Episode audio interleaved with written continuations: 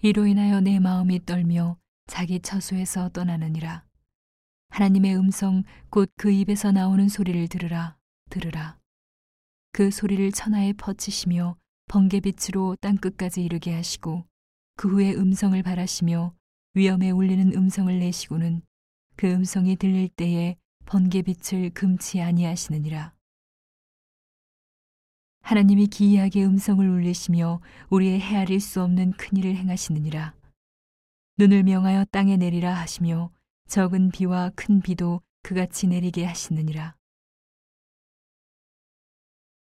그가 각 사람의 손을 봉하시나니 이는 그 지으신 모든 사람으로 그것을 알게 하려 하심이니라.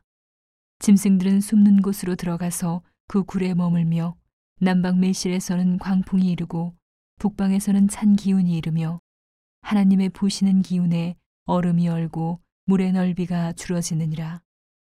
그가 습기로 빽빽한 구름 위에 실으시고 번개빛의 구름을 널리 펴신즉 구름이 인도하시는 대로 두루 행하나니 이는 무릇 그의 명하시는 것을 세계상에 이루려 함이라. 혹 징벌을 위하며 혹 토지를 위하며 혹 궁을 베푸심을 위하여 구름으로 오게 하시느니라.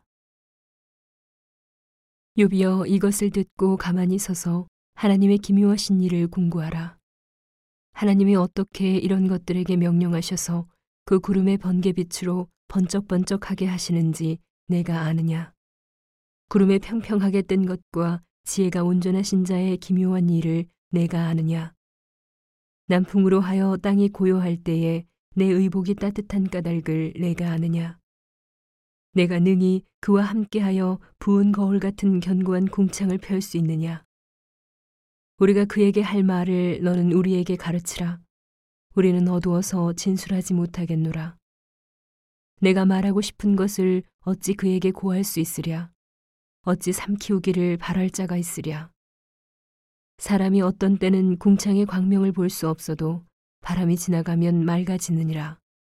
북방에서는 금빛이 나오나니 하나님께는 두려운 위험이 있느니라.